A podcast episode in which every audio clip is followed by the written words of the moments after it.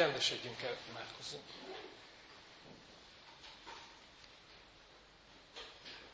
Urunk, köszönjük, hogy ide érhettünk ezen a mai esős estén. Olyan nagy hálával köszönjük az esőt, ami áztatja a földjeinket. Köszönjük, Urunk, hogy ígéretet szerint, amíg világ a világ, addig lesz tavasz és nyár, ősz és tél, eső és napsütés. És köszönjük, Urunk, hogy a Föld elhord bennünket, bár meg nem érdemeljük azt. Ugyanúgy, ahogy a Te kegyelmedet se, a Te igédet se, mégis abban a reménységben vagyunk itt együtt, hogy szólni fogsz hozzánk, hogy érinteni fogsz bennünket, hogy valamit majd elvihetünk, ami messze menőkig formálja a gondolkodásunkat, az életünket, a hitünket. Köszönjük, hogy ebben a reménységben vagyunk itt.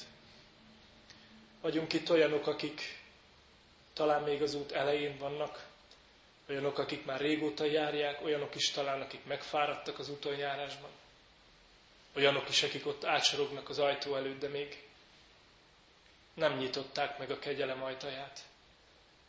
Kérünk, édes atyánk, hogy készítsél nekik is indítást, és látogass meg igéddel ott bennünket, ahol a legnagyobb szükségünk van rá, ezen a mai estén is. Mindezt a Te nagy neved dicsőségére kérjük. Ámen. Kedves testvérek, hadd olvassam újra azt az igét, amelynek alapján szóltam tegnap is, és ma is szólni kívánok. A zsidókhoz írott levél a 11. részéből, a 23. verstől a 29-ig terjedően így olvassuk Isten igéjét. Hitáltal rejtegették Mózes születése után három hónapig a szülei, mert látták, hogy szép a gyermek, és nem féltek a király parancsától. Hitáltal nem akarta Mózes, amikor felnőtt, hogy a fáró lánya fiának mondják, mert inkább választotta az Isten népével együtt a sanyargatást, mint a bűn ideig óráig való gyönyörűségét, mivel nagyobb gazdagságnak tartotta Egyiptom kincseinél a Krisztusért vállalt gyalázatot, mert a megjutalmazásra tekintett. Hitáltal hagyta el Egyiptomot, nem félt a király haragjától, hanem kitartott, mint aki látja a láthatatlant. Hitáltal rendelte el a pászkát, és a vérrel való meghintést, hogy a pusztító ne érintse az elsőszülötteket. Hitáltal keltek át a vörös tengeren, mint valami száraz földön, és amikor ezt az egyiptomiak is megpróbálták, elmerültek. Kedves testvérek, életformáló döntések, ez a címe a sorozatunknak, aminek a második darabja ez, és úgy mondtuk volt a tegnap este, hogy négy olyan életformáló döntésről olvasunk ebben a szakaszban, amely Mózes életéhez kötődik, és amelyek messze menőkig befolyásolták az ő sorsát, az ő szolgálatát, és amelyekből tanulhatunk mi is. A tegnap két ilyen döntést írtunk körül, említettünk, és ezen a mai estén a továbbiakban még kettőt fogok elmondani. Az egyikről rövidebben, a harmadik ilyen döntésről rövidebben kívánok szólni, a negyedikről majd egy kicsit hosszabban. Aztán még holnapra tartogatok Isten kegyelméből a testvérek számára, és mindannyiunk számára egy olyan üzenetet, amiben három vagy négy próbát fogunk megnézni annak kapcsán, hogyha döntéseink, életformáló döntéseink születnek, mikor helyezhetjük rá az életünket ezekre a döntésekre. Milyen próbákunk kell, hogy átmenjenek azok a döntések, amelyeket meghozhatunk. Ez lesz az árófejezet. Nos hát, ismételjük át ezen a mai estén először nagyon röviden azt a két döntést, amit Mózesről olvasunk, hogy ő maga meghozott, és amelyet a zsidókhoz írott levél írója így említ. Mózes nem az embereknek akart megfelelni, hanem Istennek. Tehát ez egyértelműen kiviláglik azokból a sorokból, amelyeket erről a karizmatikus vezetőről, a Biblia egyik legnagyobb vezető egyéniségéről olvastunk. Tehát az ő életének az egyik mérföldköve volt az a döntés, amelyre ő eljutott, tudjuk, hogy nem könnyen, hiszen olvasva Mózes életét láthatjuk, hogy nem könnyen, de eljutott erre a döntésre, hogy nem az embereknek kívánt megfelelni, hanem az Istennek. Ugye Pál apostolt idéztük a Tesszalonika beliekhez írt első levél második részének a negyedik versét, aki megerősíti azt, hogy Mózeshez hasonlóan a keresztény ember is legyen olyan, mint aki, és itt jön az idézet, nem az embereknek akarnak tetszeni, hanem a szívüket vizsgáló Istennek. Ez a keresztény ideál, amikor döntéshelyzetbe, életformáló döntéshelyzetbe kerülünk, akkor oly jó az, hogyha ez az elsőrendű szempont, hogy döntéseinkben nem az embereknek kívánunk megfelelni, hanem Istennek, aki a szíveket vizsgálja.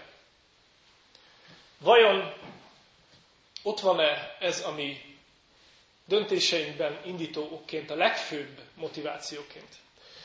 Aztán a második döntés, amiről olvastunk, hogy Mózes rövid távon a fájdalmat vállalta, a hosszú távú nyereségre tekintve. Így olvastuk, hogy inkább vállalta az Isten népével való együtt sanyargattatást, mint a bűn ideig óráig való gyönyörűségét. Inkább hosszabb távon azt választotta Mózes, hogy Isten szerint való módon éli az életét, akként, akinek őt Isten elrendelte, mint rövid távon a könnyebb utat, a fáró palotáját, és annak minden előnyét. És az a kérdés, hogy vajon a mai élő, Istenfélő ember számára ez a motiváció ott van a döntéseiben. Hogy úgy gondol Isten előtt a meghozandó döntéseire, hogy inkább kész arra, hogy rövid távon fájdalmas döntéseket hozzon meg, mint hogy a könnyebb utat válassza, tudván azt, hogy a rövid távon adott esetben nehezebben meghozott döntések Isten előtt sokkal komolyabb elcsendesedést igénylő döntések hosszú távon még inkább komoly megtérülést tartogatnak. Elmondtuk azt a tegnap, hogy ha az ember ezekben a döntésekben úgy áll meg, hogy naponként az urat választja, mert ezek testvérek, ezek tulajdonképpen az ember életében a nagy dolgok mindig apró döntéseknek a sorozata. Apró döntések is lehetnek életformáló döntések, sőt. Ha naponként az Urat választom a magam döntéseiben, kisebb vagy nagyobb elhatározásaimban, reakcióimban, emberek közt, munkahelyen is sorolhatnánk, az igét, a vele való kapcsolatot, a gyülekezetet, akkor ennek mindig hosszú távon komoly áldásai lehetnek később. És nem csak földi életünkben, de az örök életben visszhangzó döntések lehetnek ezek. E két döntéséről hallottunk ennek a nagy vezetőnek, Mózesnek, és ime előttünk áll a harmadik döntés, lássuk meg ezt most. Így lehetne ezt összefoglalni, hogy Mózes Isten értékrendjét választotta. Mózes Isten értékrendjét választotta, a világ értékrendje, az Isten nélkül élő világ értékrendje helyett. Ezt hadd had ízlelgessük most újfenn.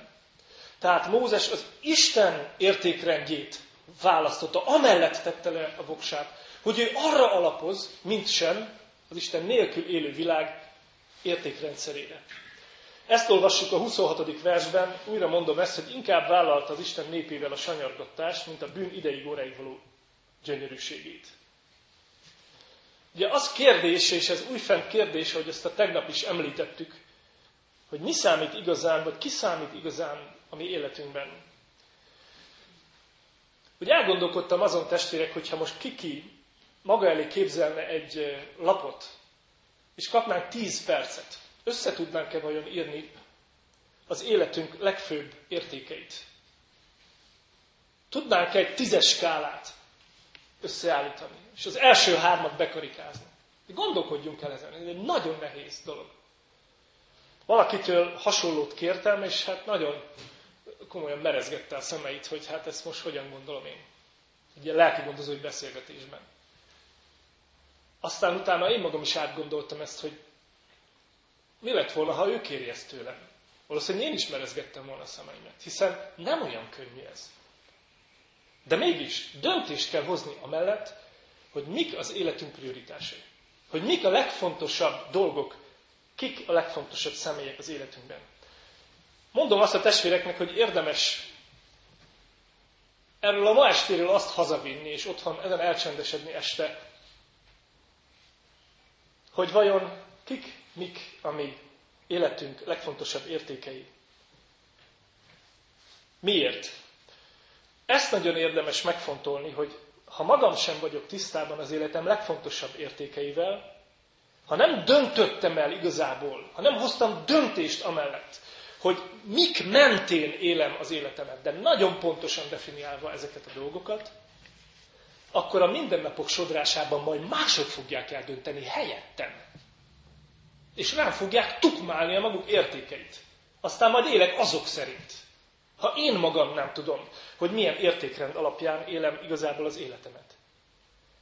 Mózes tehát döntést hozott, az ő számára az Isten által képviselt értékrend az inkább az ő népével való együtt sanyargattatás volt az érték, és ez képezte az értéket. Itt újra előjön egy olyan kérdés, amely nagyon-nagyon sok tanulságot tartogatna, de nem mehetünk el ebbe az irányba, mert akkor elvesztenénk a ma este fókuszát. Ez az integritás kérdése. Az ember személyének az integritása kérdése. A jellem tisztaság kérdése.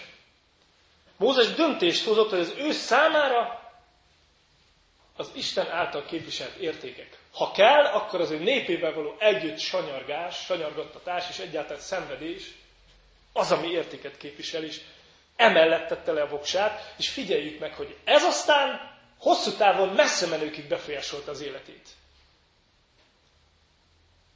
El kell dönteni, hogy ki, hogy mi a legfontosabb érték az ember számára. És tudjátok, testvérek, hogy mi itt Mózes esetében a legérdekesebb?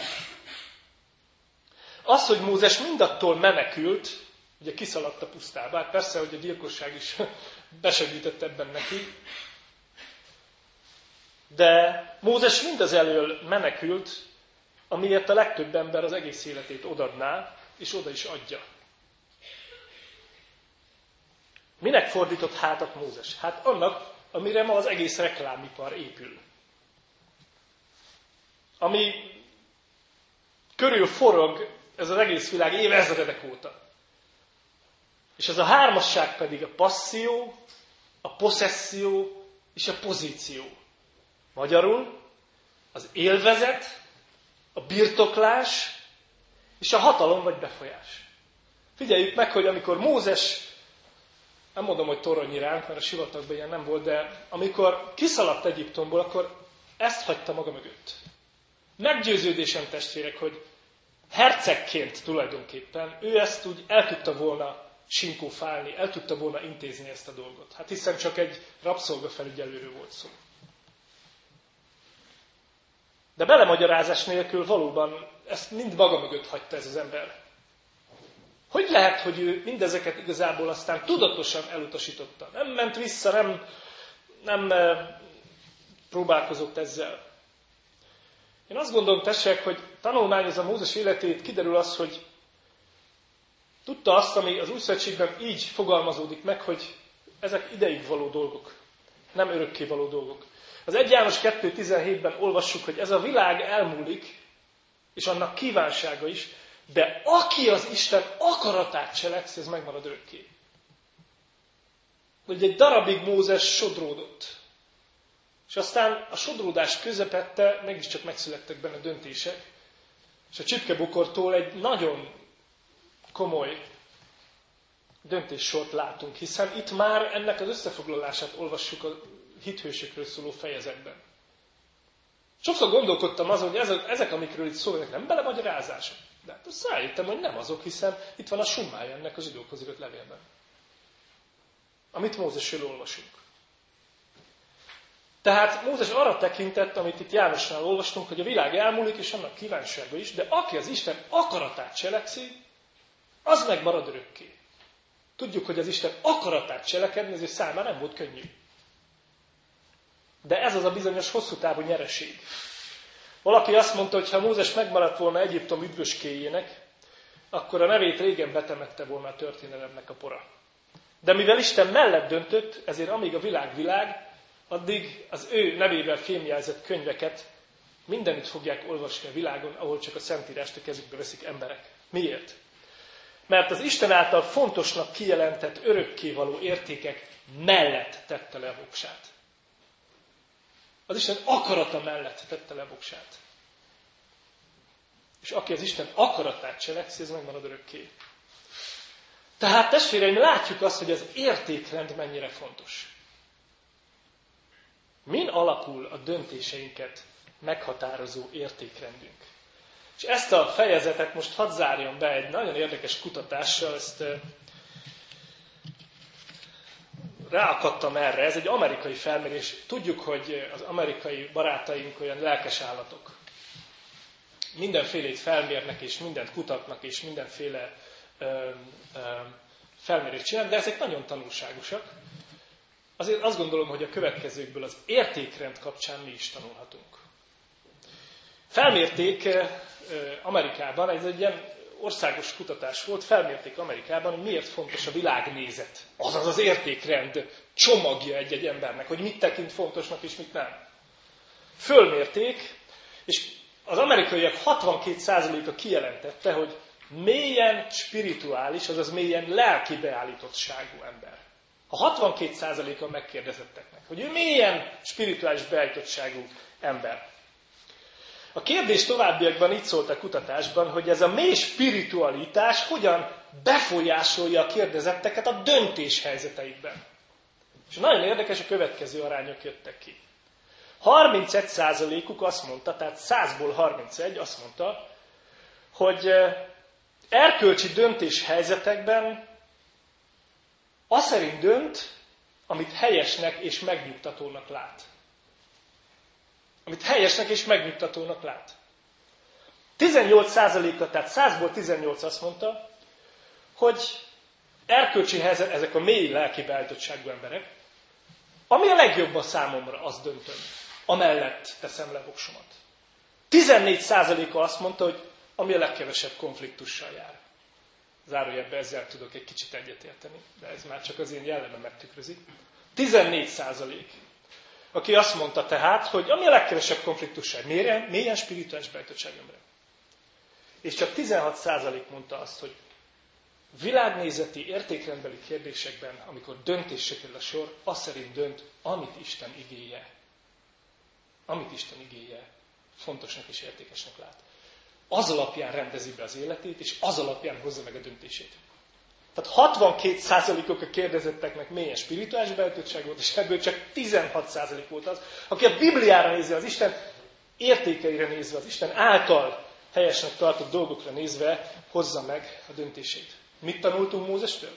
Azt tanultuk, hogy ő az Isten értékrendszerét választott, és amellett döntött, és ez alapján hozta meg az élete nagy részében a döntéseit, nem pedig az őt körülvevő világnak az értékrendje alapján.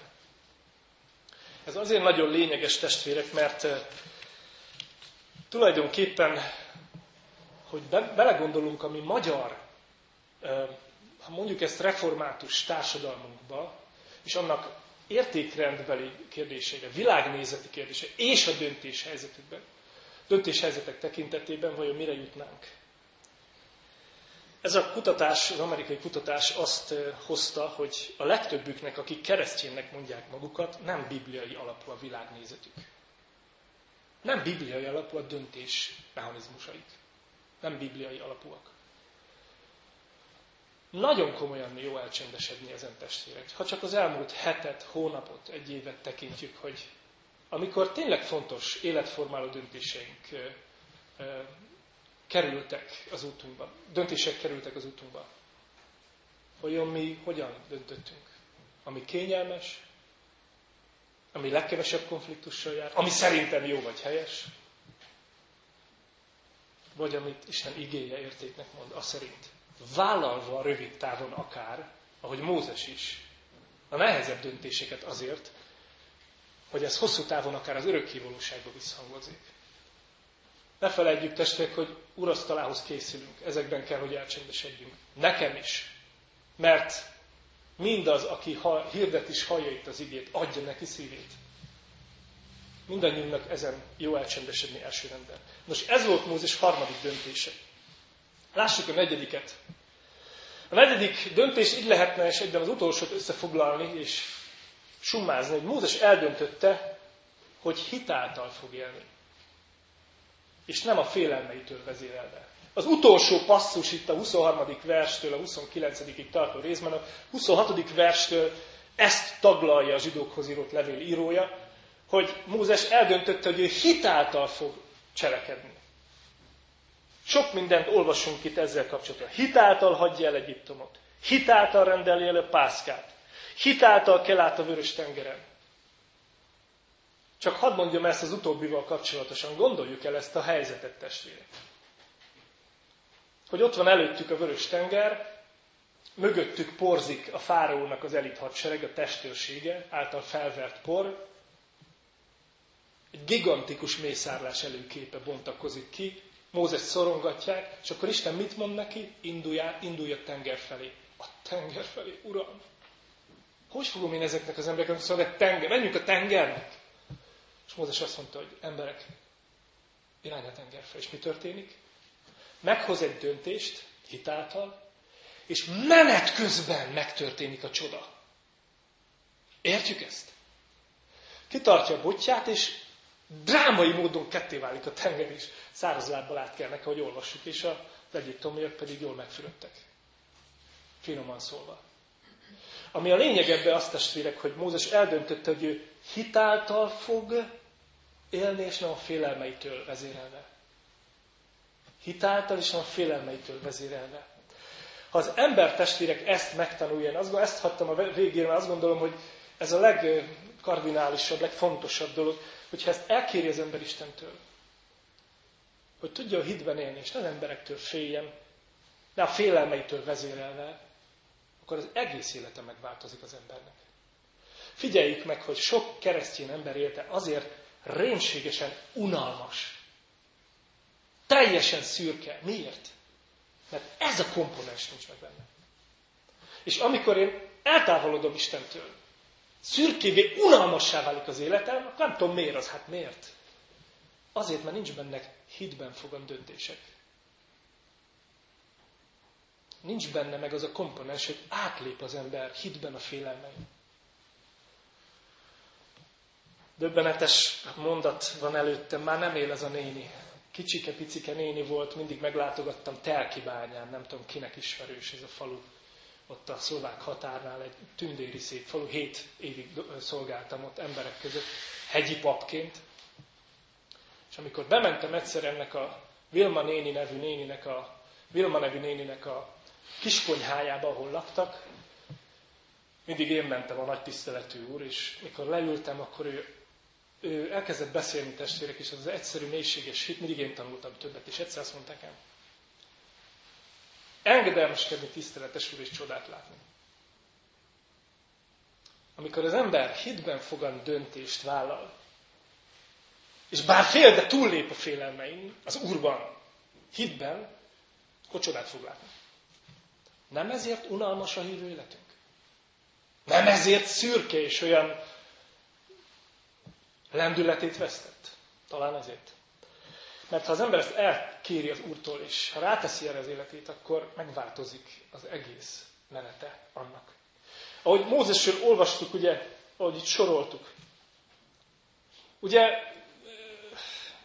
csak ezt hadd említsem újfent egy másik epizódot a felsorolásból, hogy hitáltal hagyta el Egyiptomot, és nem félt a király haragjától, hanem kitartott, mint aki látja a láthatatlant. Hát gondoljuk el, testvérek, hogy ez a dadogós ember oda megy a világ leghatalmasabb uralkodója elé, a fáraóhoz, és bejelenti egyszerűen, hogy elviszem a rabszolgákat. Ez több százezer ember, ez azt jelenti, hogy az egyiptomi gazdaság felborulóban lett volna akkor, és fel is borulhatott talán, amikor az ingyen munka kikerült belőle. És oda megy ez az ember a világ leghatalmasabb uralkodója, és azt mondja, hogy most én elviszem ezeket az embereket. Mondjon a fáró azt, amit akar. Pedig hát Mózesnek minden oka meg lett volna a félelemre. Akkoriban ugye Egyiptom a világ egyik, sőt, hát a világ leghatalmasabb birodalma volt. A fárót Istenként tisztelték, tudjuk, sőt imádták, a szava törvény volt. Élni vagy halni kellett a fáraó uralma alatt. Mózes döntése azonban egyszerű volt, odaállt a fáraó elé, és nemet mondott neki. Miért tudta ezt megtenni? Én azt gondolom, tessék, ha ezen elcsöndesedünk, azt látjuk, azért, meg közel volt az Úrhoz. Ott már megszületett egy elköteleződés számára. És ebben az elköteleződésben ő megmaradt akkor is, amikor félt. Mert közel volt az Úrhoz. Ezért tudta ezt megtenni.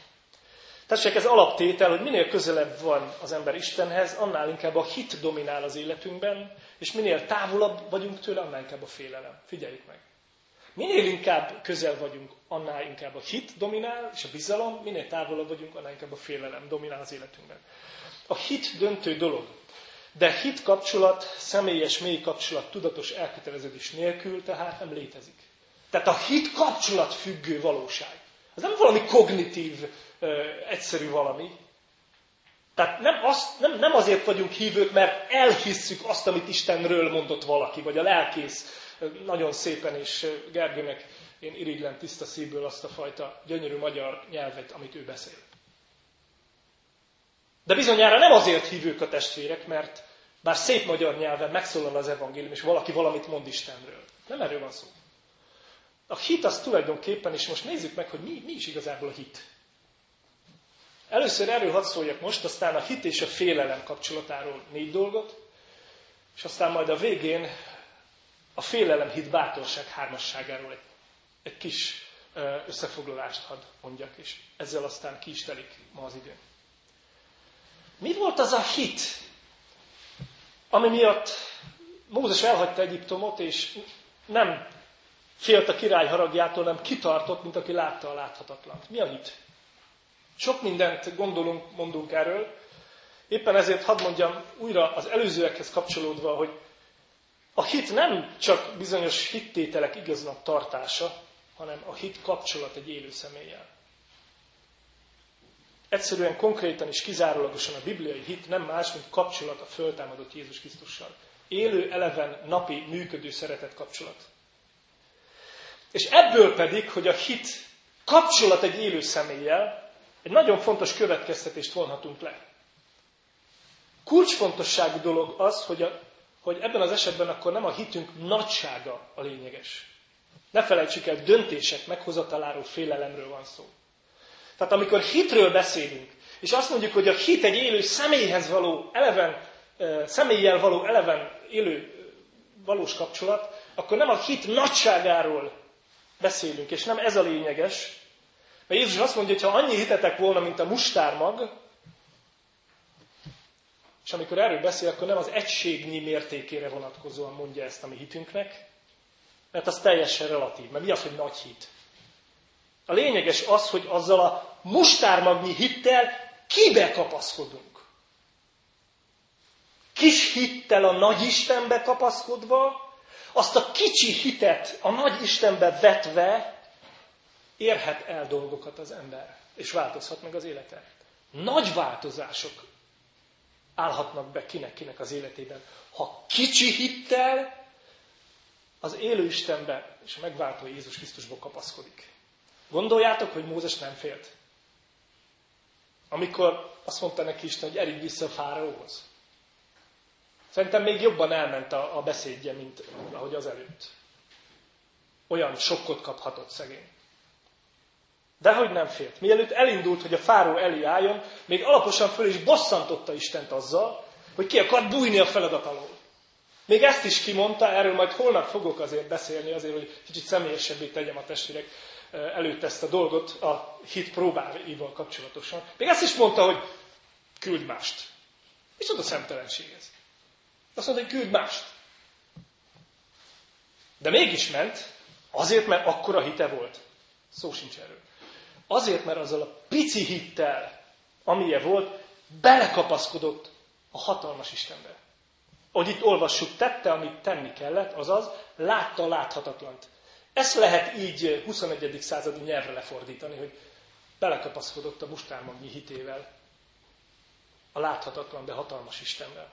Közössége volt az élő Istennel, Szívével, lelkével, hitével látta láthatatlant, és így ezért tudott cselekedni. A hit nagysága mindig arra utal, hogy kicsi hittel félelmeink között is mennyire tudunk tehát a nagy Istenbe, a megváltó Jézus Krisztusba kapaszkodni. Na de hát itt vannak a félelmek. Ugye azt olvastuk, hogy nem félt Mózes, hanem így tudott tenni. Na de hát mi nem vagyunk Mózesek. Mi csak egyszerű gyermekei vagyunk az Úrnak. Tele félelmekkel. Hogy lehet ezeket meghaladni akkor, amikor életformáló döntésekről van szó? És itt hadd mondjam, hogy hogy lehet ezeket eh, meghaladni. Kétféle félelemről hadd szóljak itt, eh, és ezzel hadd szólítsam meg először azokat, akik eh, még keresés státuszban vannak. Nem tudom, vannak-e ilyenek közöttünk, akik még azt a nagy döntést nem hozták meg.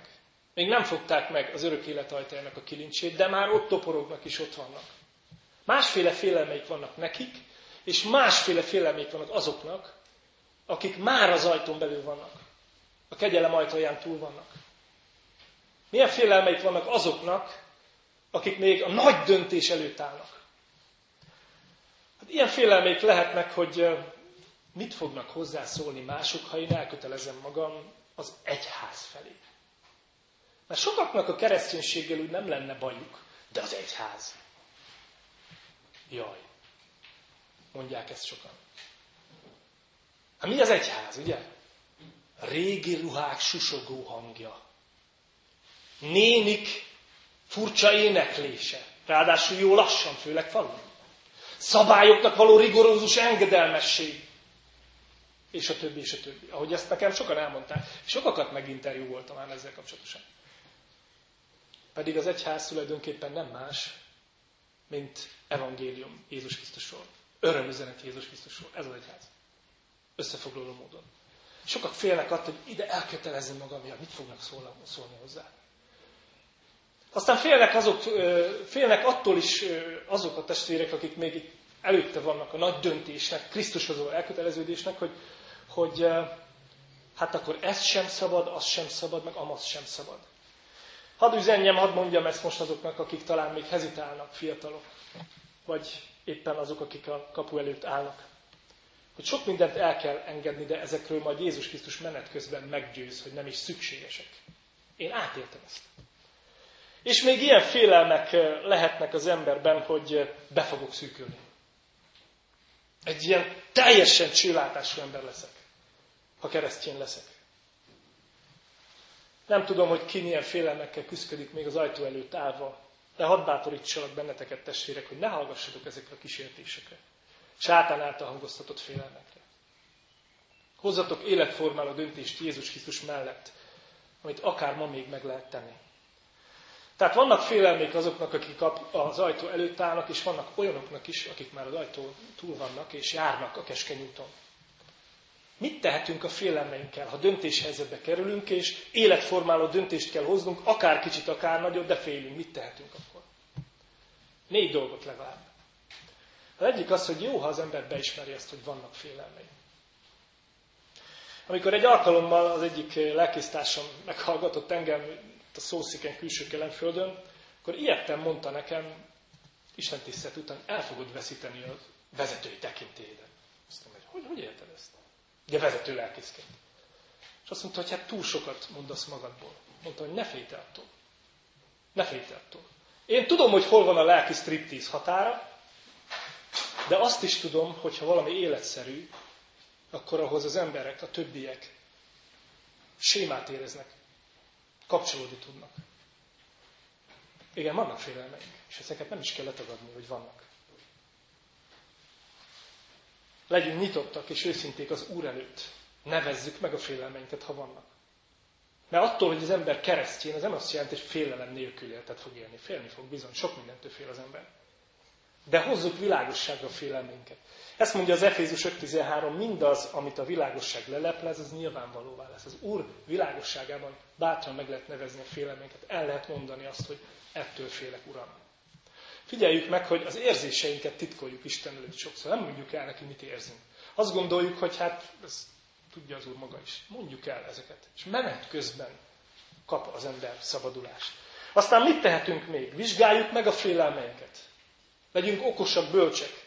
Ez azért lényeges, hogy az ember el tudja dönteni, hogy képzelt, hogy valós problémái vannak. Hiszen léteznek valós, meg nem valós félelmek. És hát ebbe az arénába nem jó egyedül bemenni, és itt sok időt eltölteni. Az Úr előtt és igéjét kutatva a jelenlétében jó ezen elcsendesedni, nehogy az analízisből paralízis legyen. Amikor a vizsgáljuk a félelmeinket, ez lebénítsanak bennünket. Dávid ezt mondja az 56. Zsoltár 4. versében. Ha félek is, benned bízom. Megvizsgálta magát, tudja, hogy vannak félelmei, megnevezi a félelmét, és azt mondja Istennek, hogy ha félek is, benned bízom. Nem szégyelte a félelmét, de volt stratégiája, hogyha előjönnek, mit tegyen. Aztán a harmadik dolog, amit tehetünk, hogy Isten igéjével fegyverezzük fel magunkat. Az Efézus 6.17-ben Pál ezt mondja, hogy az Isten igéje a lélek kardja.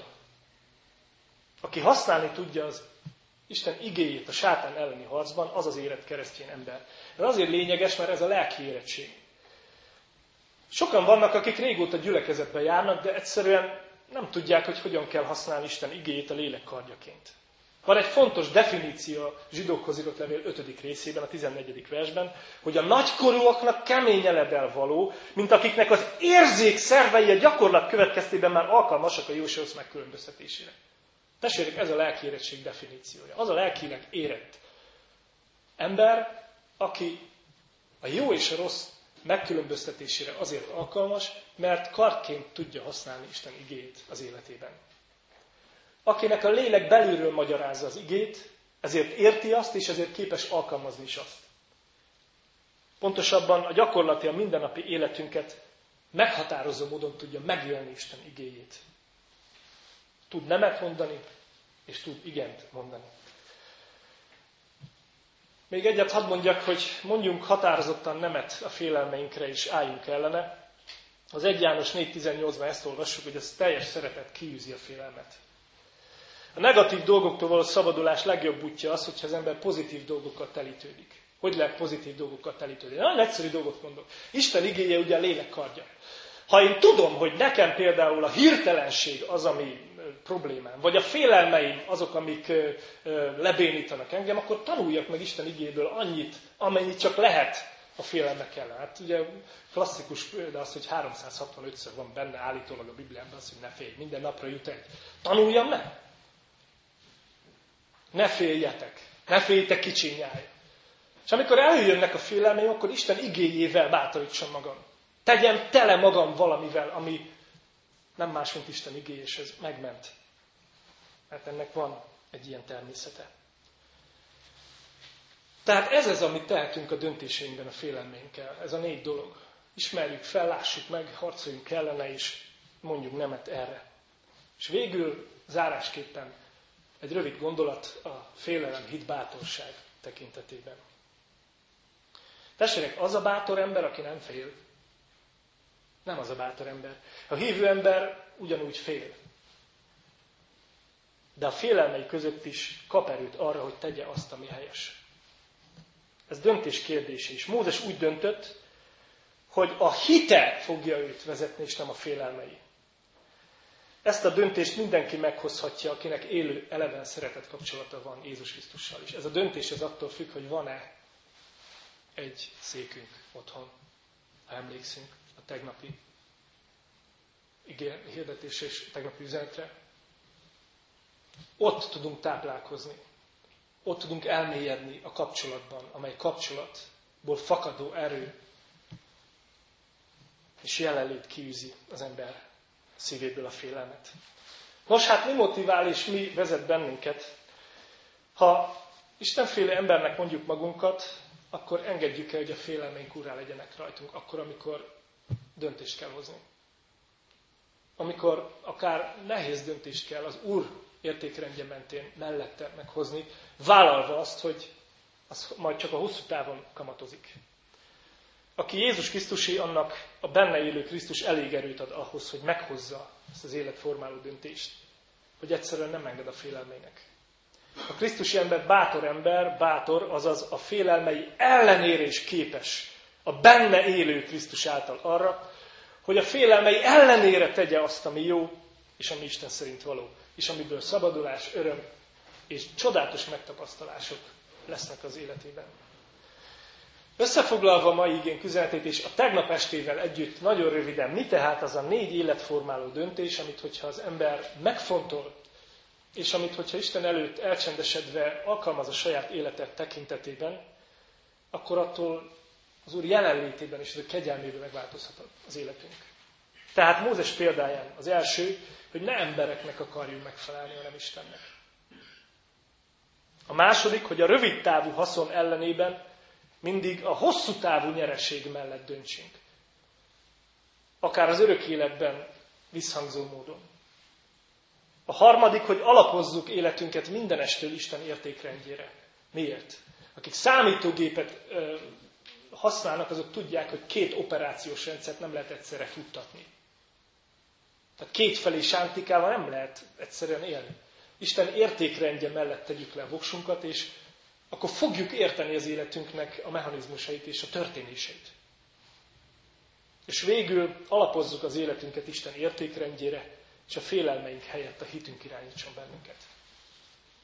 Ez az a négy döntés, testvérek, amit Mózes meghozott. És amiben Isten ezen a két estén tanított bennünket. Újra mondom, és ezzel valóban be is fejezem,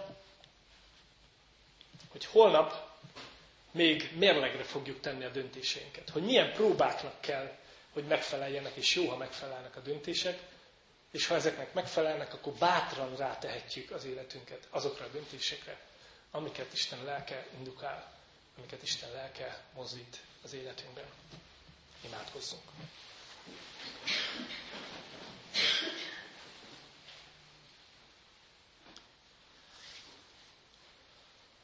Eléd jövünk, Urunk, a Te igédet halva, és megköszönjük neked azt, hogy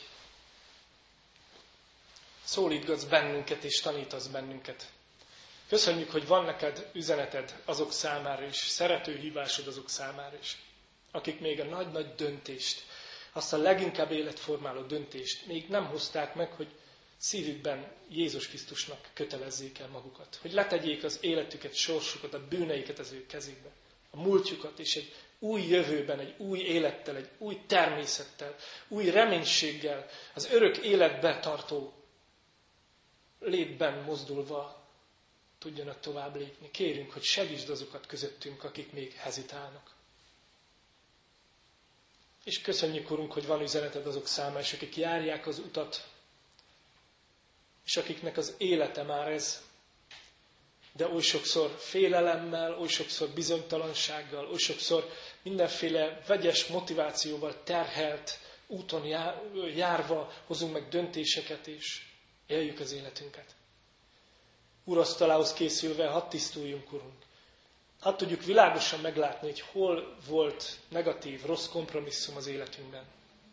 Hol vezéreltek félelmeink a döntéseinkben hol nem a te igéd volt az, ami meghatározta a döntéseinket, nem az az értékrend, amit egyébként mi hangsúlyozunk, hogy mi azt valljuk. Hol kötöttünk kompromisszumokat? Segíts bennünket ebben elcsendesedni, és így készülni a te asztalodhoz. Tisztogassál bennünket, kérünk. És gondolj ránk a hazafelé vezető útjainkon, az idős testvérekre inkább, de mindannyiunkra kérünk a szívünkben elhelyezett ígére, hogy lehessünk olyanok, mint Sámuel, aki semmit nem hagyott a földre veszni abból, amit tőled kapott üzenetként. Szeretnénk mi is így megtartani szívünkben igédet. Könyörülj rajtunk, készíts meg a holnap estét a számunkra. Az ünnep alkalmait, a zenés áhítatot. Könyörülj rajtunk ezen a gyülekezeten, elöljárom, mint lelki pásztorán hallgass meg, amikor így könyörgünk, és úgy is, ahogy Jézus Krisztustól tanultunk imádkozni. Mi, atyánk, ki vagy a mennyekben, szenteltessék meg a te neved. Jöjjön el a te országod, legyen meg a te akaratod, mint a mennyben, úgy itt a földön is. Ami mindennapi kenyerünket add meg nekünk ma, és bocsásd meg a mi védkeinket, miképpen mi is megbocsátunk azoknak, akik ellenünk védkeztek és ne védj minket kísértésbe, de szabadíts meg minket a gonosztól, mert tied az ország, a hatalom és a dicsőség mind örökké. Amen. Az Istennek békessége legyen mindnyájunkkal. Ámen. Az 511. éneket énekeljük még a hirdetések előtt, zárásul. Az 511. ének mind az öt versét, maradj